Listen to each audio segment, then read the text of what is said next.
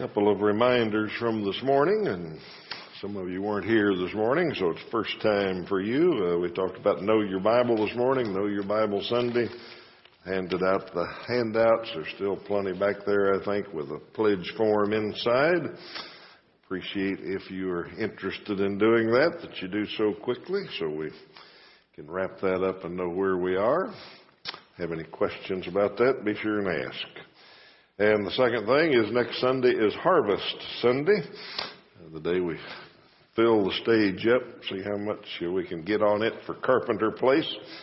If you haven't been through that before, there's a list, I believe, of all the things that the folks at Carpenter Place need back in the uh, activity corner. You pick that up and just go spend yourself silly at Sam's or Walmart or somewhere. Just you get cars full, trucks full, bring it all here, and uh, we'll supply Carpenter Place for quite a while.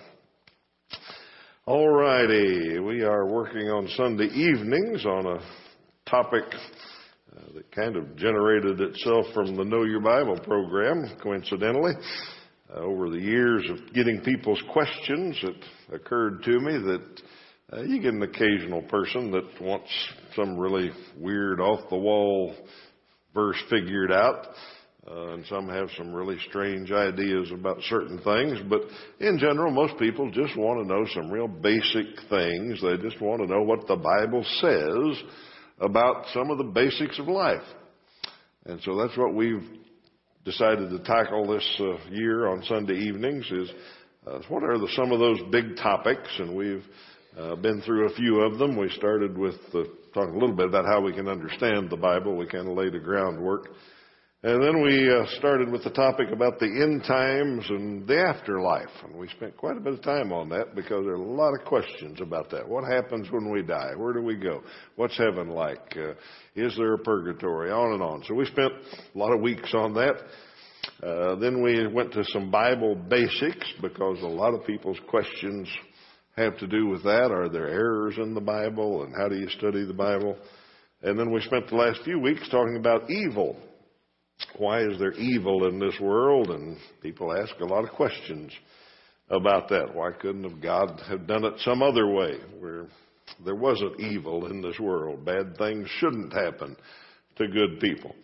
So that's where we've been. Tonight we start topic number five, uh, which is questions about creation uh, might be more accurately called questions about the origin of man, because some people don't believe it was created, uh, but it's what the Bible says.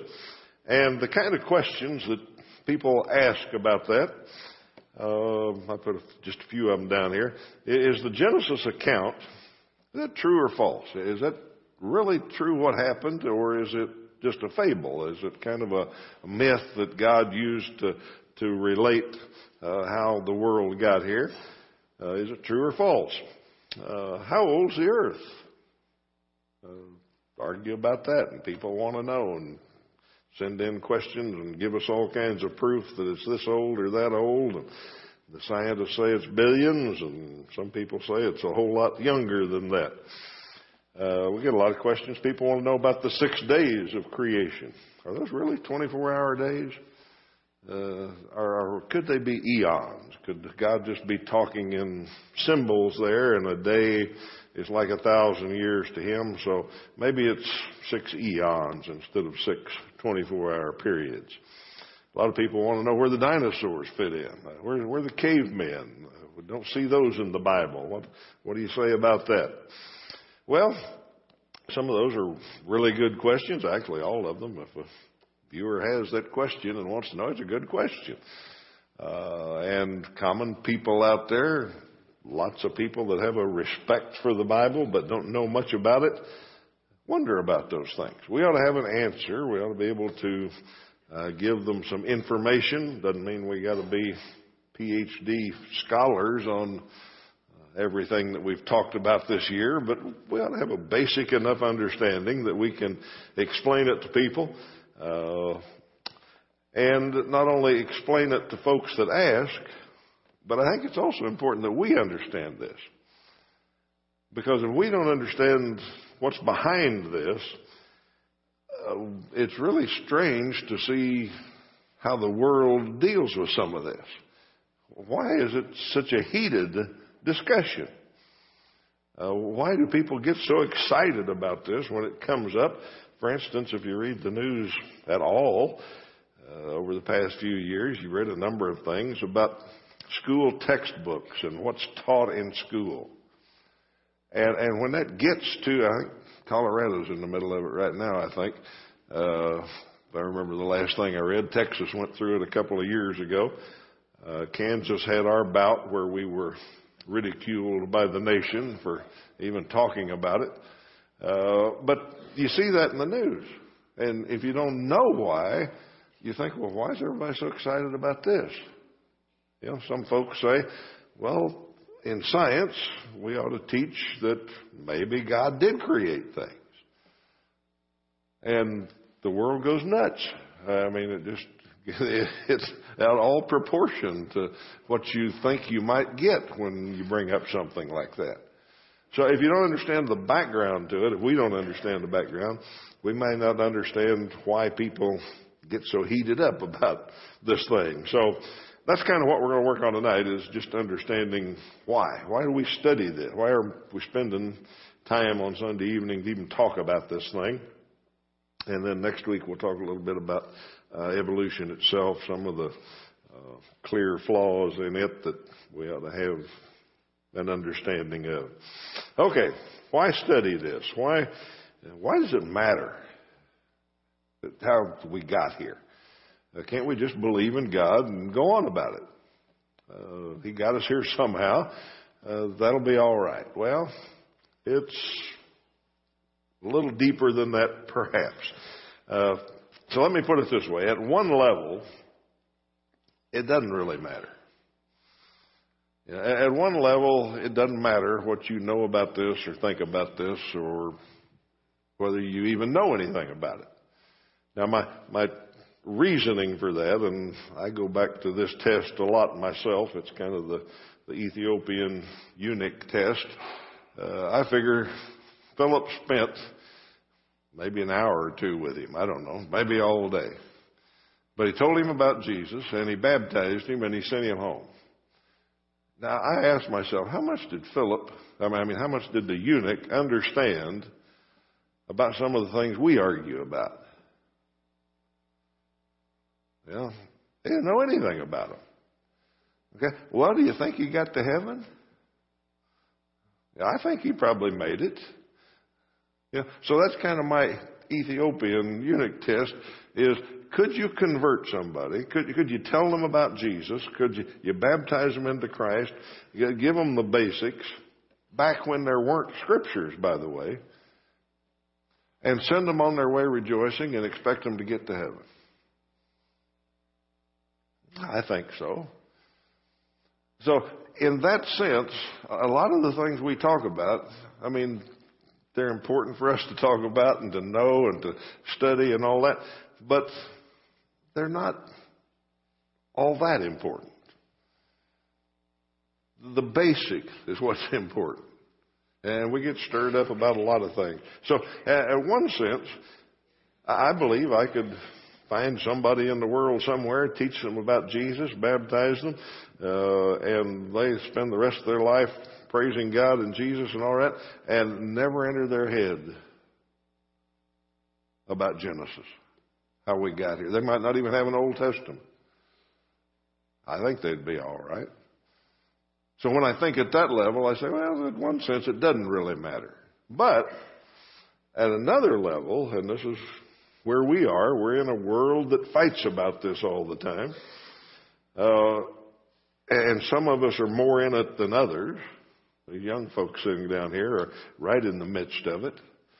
So I think it's more important that they know some of this stuff we're going to talk about. Uh, because at the level that we're going to deal with it, it's the very foundation of a belief in God. Okay? Now, and some of you may say, well, that's a little stout. it's a little heavy. You mean I, I can't have some other ideas about evolution and how we got here, and maybe it was six eons and all of that. And we'll, talk about that. But the discussion of the origin of man, the discussion of how we got here, that's the foundation of the very belief in God. Listen why. Read Romans with me. Romans chapter 1. I just put a couple of the verses on the handout. I'm going to read a few more to you. I'm going to read from Romans 1, uh, verse 18, I think. Let's start there. Okay. Paul's talking about the shape the world had got into and wicked people and all that. He says, The wrath of God is being revealed from heaven against all the godliness and wickedness of men who suppress the truth by their wickedness. Since what may be known about God is plain to them because God has made it plain to them. Okay? He's talking about wicked people here. The wicked in the world and how they got there. And he said, here's where he starts with it. He says they suppress their tr- the truth. They won't admit the truth. But God has made it plain to them. They know it's true because it's plain to them. And it's plain to them because God has made it plain to them. And here's, he goes on, for since the creation of the world, God's invisible qualities, His eternal power and His divine nature have been clearly seen being understood from what has been made, so that men are without excuse. Okay? Get what he said? He said, it's plain to people that there's a God. Okay? Because God's made it plain to them. Well, how did he make it plain to them? By creation. You look at creation, and it's plain to you. And you have no excuse for not knowing that there is a powerful, divine being. Okay? You may not know much about him. In fact, that's really all you can learn from creation. But you look at creation and it's plain. You, you can't help but see it. There's no excuse. That's what Paul's saying here. Let's go on. 21. For although they knew God, they neither glorified him as God nor gave thanks to him, but their thinking became futile and their foolish hearts were darkened. And although they claimed to be wise, they became fools and exchanged the glory of the immortal God for images made to look like mortal men and birds and animals and reptiles. And here we go downhill. It started with looking at creation and saying, nope, there's no God. They suppressed the truth because of their wickedness. And because of that, it just kept going downhill. Okay? And he got into morality and they did degrading things and et cetera, et cetera. Verse 25, they exchanged the truth of God for a lie and they worshiped and served created things rather than the creator who is forever praised. Amen. Okay, there's the story. Paul says that's why the, the creation story, the creation account, in the beginning, God created the heavens and the earth. And on down through the creation of man. That's why that's important because wicked people who didn't want God in their life looked at creation and denied it, replaced it with a lie, and that started them on the downhill slide. That's what Romans 1 says.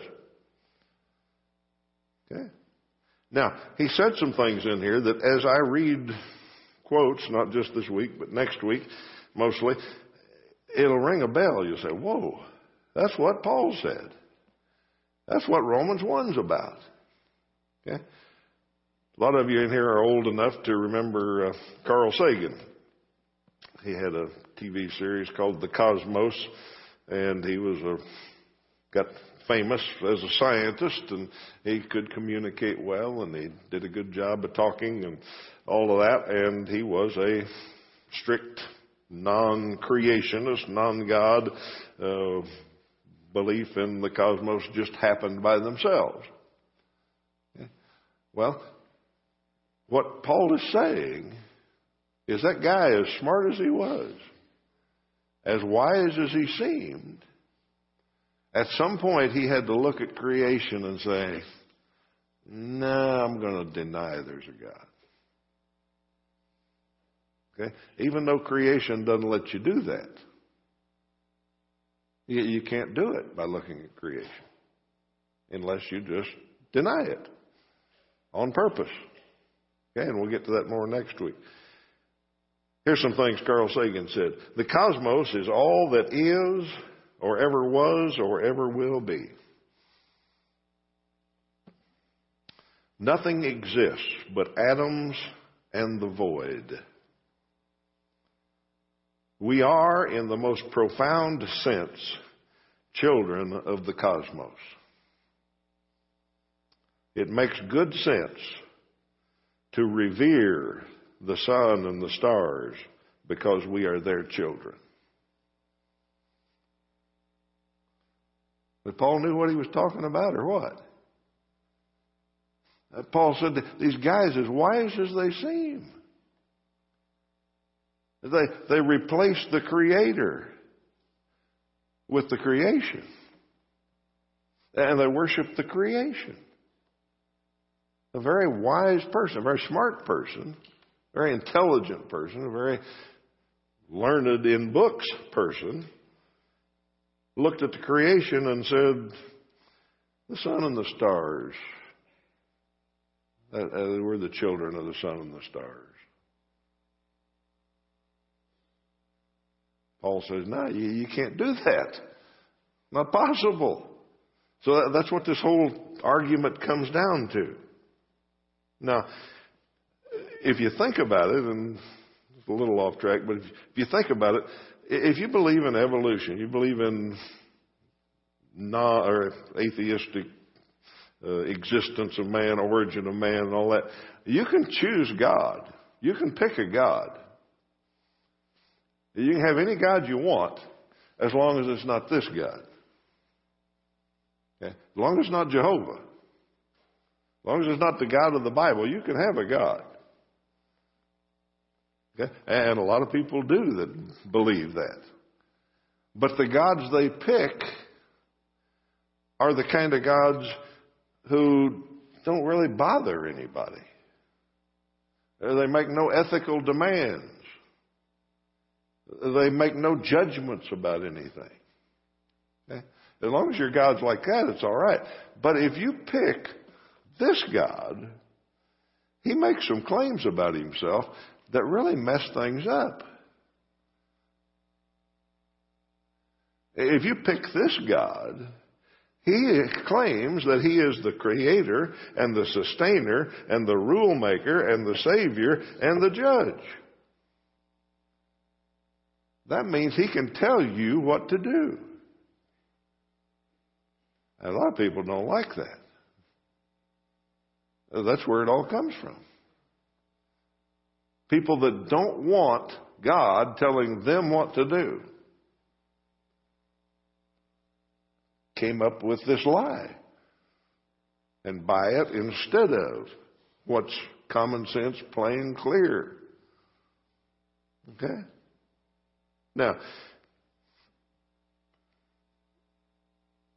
and let me just say, we'll get into this more next week, but some of you say, well, can't you do, you said it didn't matter really. Can't I just say, okay, he, God used evolution. God still created things, but he just took millions of years to do it and all that. Isn't that all right? Well, you get into some other problems if you do that. And they're really big problems. We'll, we'll talk about them in, in a couple of weeks ahead, but you, that creates a really mess if you try to explain it that way. Okay, let's talk about how we got to the situation we're in. And the situation we're in is that Christians have a real trouble with this. Christians, a lot of them want to say, all right, let's buy some of the scientific stuff and we'll somehow try to mix it with the Bible and we'll water down Genesis a little bit and we'll, we'll get by all right. That's the mess we're in. Okay. Let's just do a real quick history here of how we got to that situation because not many years ago, nobody worried about that. Christians opened the book, Genesis 1 1. What did it say? Let me read it exactly here. In the beginning, God created the heavens and the earth. That's not, nobody stuttered when they wrote that. You know, that's really clear. That's really plain.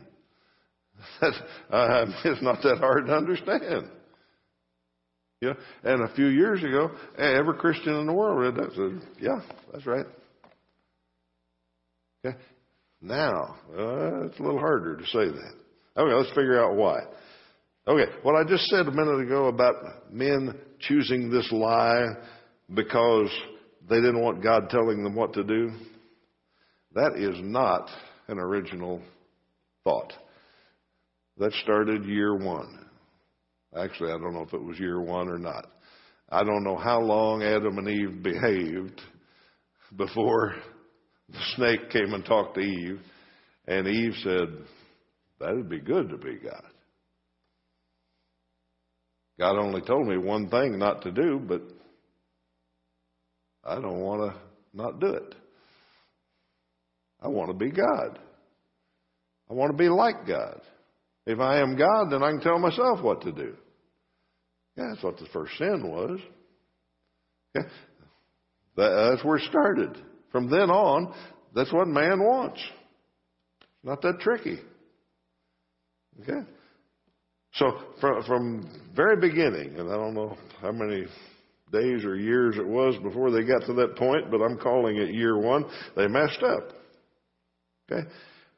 But for thousands of years, even though man wants that, even though man wants to deny God and get him out of his life and all that, the evidence of nature is so powerful that that was impossible to do.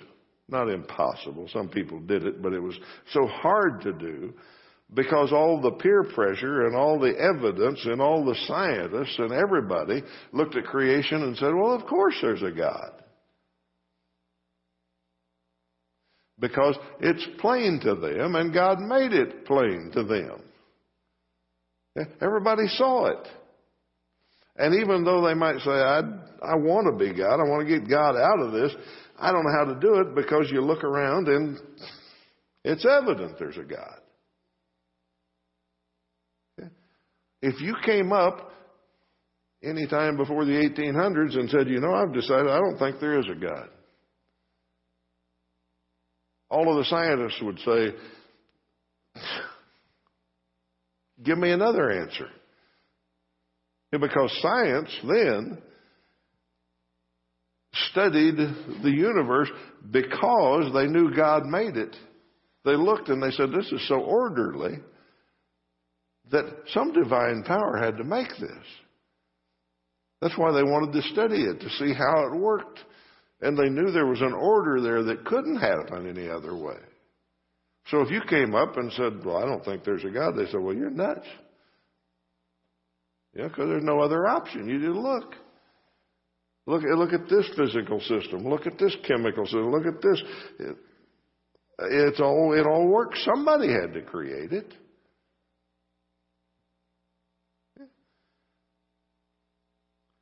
That's what science was the study of order, trying to figure it out. Okay? But then in 1859, something happened. A guy named Darwin, Charles Darwin, was looking for a way to explain things. Whether he was looking specifically to find a way to avoid God or not, I don't know, but that's where he got. He said, You know, this could have happened this way. And he published his book called The Origin of the Species. He says, here's how it could have happened without a God. And he published this theory. And it was a theory that he published. And he himself had all kinds of problems with it. He said, This theory's, he didn't say these words, but he said, This is pretty shaky. you know?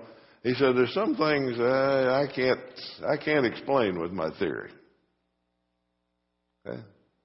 But his theory was that through a, period, a process of natural selection, the strongest survived, and what was good, uh, mutations, was kept by the species, and they got better and better and different and different, and that's where everything came from. Okay? And we'll talk about the details of that next week, how impossible that is, but but that was his theory. This could have happened. You got enough time, it might have happened. Okay?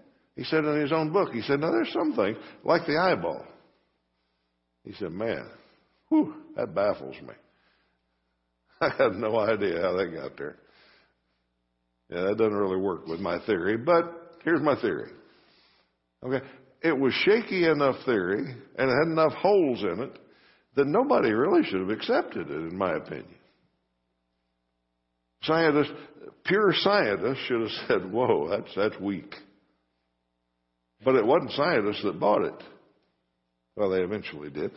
It was the people that Paul's talking about in Romans 1 that said, here is a way to explain how we're here without a divine being. This is most excellent. We have an explanation now. Uh, we can avoid the peer pressure. We can be scientifically blessed by saying this, and we don't have to deal with God. That's the only reason it was accepted as fast and, and as quickly as it was. There's no scientific reason to accept it. It's still a bunch of junk. If you look at it and try to think through it with common sense instead of religious faith in evolution. Okay, so once that happened, it didn't happen immediately, but really quickly for such a theory, science began to base all of its study on Darwin's tree of life. Okay? And that's where science went off the track. Okay? Because science is what is observed, or science was what is observed, and this isn't what is observed. This is somebody's theory. Nobody saw it happen. Nobody sees it happen today. Nobody's got any evidence of it happening. But science said, why? Because we want to get God out of this. Okay, this is the way it probably happened, and they drew their tree of life, and from then on, science started making everything fit that instead of observing things and doing repeated experiments and finding out scientifically something they could quali- were qualified to do. Okay, so science started teaching that. Then in 1925, we had the Scopes trial, the monkey trial in Tennessee. Uh, there was a law there against teaching evolution. Okay? Evolution got popular enough that some people made laws against teaching it because it went against what the Bible said. And the modernists decided this would be a good place to tackle this and make it a national event. And so they did. They found a teacher that had uh, been, would teach it and agree to teach it and let them arrest him and all of that. So they did. They got two famous lawyers and they broadcast it nationally on the radio. It was big business. Religious people said, no, creation says, uh, in Genesis says, God created the earth. Science was trying to tell us in evolution, we don't believe that. So it was a huge deal. And once they got through that, kind of a phony trial in one sense, then education began to teach evolution as fact. It took a few years, but all of a sudden, evolution wasn't just a theory anymore. Now it was fact. Okay? Evolution became settled science. And then humanists moved from there by teaching separation of church and state, which doesn't exist either. I mean, this is all kind of like Alice in Wonderland when you sit back and try to think about how it all happened. It's just crazy that we let all these steps happen, but we did. And so the separation of church and state started to be taught and followed by lawyers and everything else, which doesn't exist in the Constitution, but that's another story. It started, and so pretty soon, God got to be the theory that was unacceptable. And so then government started to eliminate anything godly or moral because that's religious. So let's get it out of everything. We got it out of the law. We got it out of the courts. We, we said you can't make decisions on moral reasons. Can't bring the Bible into it. Keep that out of here. Okay? As all this happened, pretty soon, and I don't know what the date was, but I contend that it happened sometime not too long ago, Christianity is no longer the dominant religion of the Western world. Secular humanism is. Christianity is still pretty well represented, but we don't dominate. We've lost the battle. Now, what came with all this? We got a moral catastrophe. Uh, nobody denies that. They didn't. Some people argue about why, but you look at just our nation, state of the family, the state of divorce, the state of crime, the state of uh, work ethic, state of everything. We're in a moral catastrophe. Place is blown up. How do we get there? Well, go as far as you want to. Read Romans 1. Study history, put them together, you'll see it. Okay? Well, some of you probably read the, I don't want to talk about it because I don't have time, but the mess in Houston with the mayor and all of that. How many of you read about that and know about it? A pretty good bunch. The rest of you need to get out more. Anyhow, Houston's a mess um, and a huge moral catastrophe. They're doing things that if you just read it, you say, nobody could do that. And nobody would even think of doing that. Well, Paul said, yeah, they would. When their minds get perverted like that, that's what'll happen. Yeah, Paul knew it had happened. Anyhow, we've got a total moral catastrophe. Now, in the middle of all that, we got Christians who believe in God, but because we are so overwhelmingly ridiculed and society is so prejudiced against anything that has to do with the creation account, if you bring it up, you're going to be called a moron or a Neanderthal or, or something, a flat earther. If you even mention it. Okay? So we got peer pressure. We're, we're afraid to say it. So we start trying to come up with some other reasons. Well, maybe science is right on this, and maybe we could buy this part of it, and maybe we could keep a little bit of God in here somehow, and, and all that. That's the mess we're in. Okay? Uh, it, just like the old fable of the king has no clothes. You know? Uh, they got a guy with common sense that still looks out at the universe, that still looks at creation and says, there's a God. You can't hardly say that anymore. Okay? That's the mess we're in. And back to why study this, I'm not sure this is worth, you know, having debates and creating all sorts of stuff. We, we just got to understand this and teach our kids. That's about all we got left. You know, we lost the battle in the schools and the government and education and science and everything else. We pretty well lost that battle.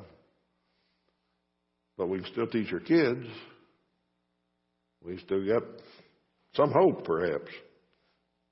Okay, let me just spend two minutes defending what I said about humanism as the dominant uh, religion in this country now instead of uh, Christianity. Uh, humanism is a religion. It's got a creed, it's got the Humanist Manifesto, it's got a settled belief system. It's a religion.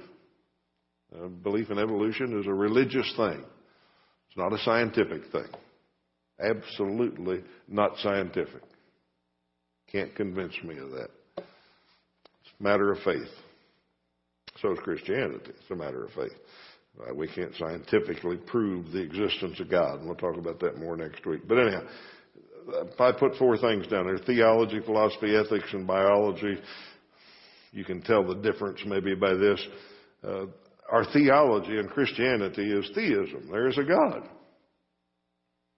In humanism, or naturalism, some people call it, secular humanism, some people call it, uh, the theology of that is atheism. There is no God. No God exists. That's what Sagan said. The cosmos is all that is or was or ever will be. There's no God. Okay. Philosophy, how, how people think about the universe and all that, is Christians are, we believe in supernatural things. We think there's the natural world, but there's something above the natural world. There's a supernatural being. What Romans 1 said. Everybody can see that somebody, somewhere, has got power and is divine. You got, you got to be supernatural to make this universe. Okay? So we believe in supernaturalism. Humanism believes in naturalism, that everything happened by nature itself. And that's what Darwin gave them a theory to explain. Why he's the hero these days. Uh, ethics, Christians believe in absolutes because God said there's absolutes. And we believe in God. If you go in a humanist system, believe in uh, no God and naturalism as your philosophy, then everything's relative. You got no absolute. There's no reason to have an absolute. The only thing you've got close to an absolute is what you agree on as a society. But if you start to think about that, why are we agreeing on that? I disagree with it. You got nothing to argue from. That's why the world gets to be a moral catastrophe. I think that's wrong, what they're doing in Houston. What's their answer? Who are you to judge? Why, why do you think it's wrong? Well, they don't ask that. They don't care why I think it's wrong. Because they think it's right. So it makes it right. Okay? Well, there, there you go. Relativism and absolutism. Okay. And last, but biology, uh, we believe in a special creation that God spoke things into existence. And humanists believe in evolution. That's how biologically everything got here. Okay. So what we're going to do next week is tackle enough facts about evolution that you can see the flaws, that you can discuss it with somebody easily. Uh, anybody with common sense and even anybody that doesn't have common sense. You can ask them a couple of questions and you'll stump them. I don't care how smart and intelligent and book learned they are. Uh, they can't answer because God made it plain. Okay, we'll tackle that next week. Thank you for being here tonight. The lesson is yours. If you got uh, anything you need to share with this family or respond to the Lord's invitation, we'd be happy to help you tonight. I'll be here at the front. Let's stand and sing.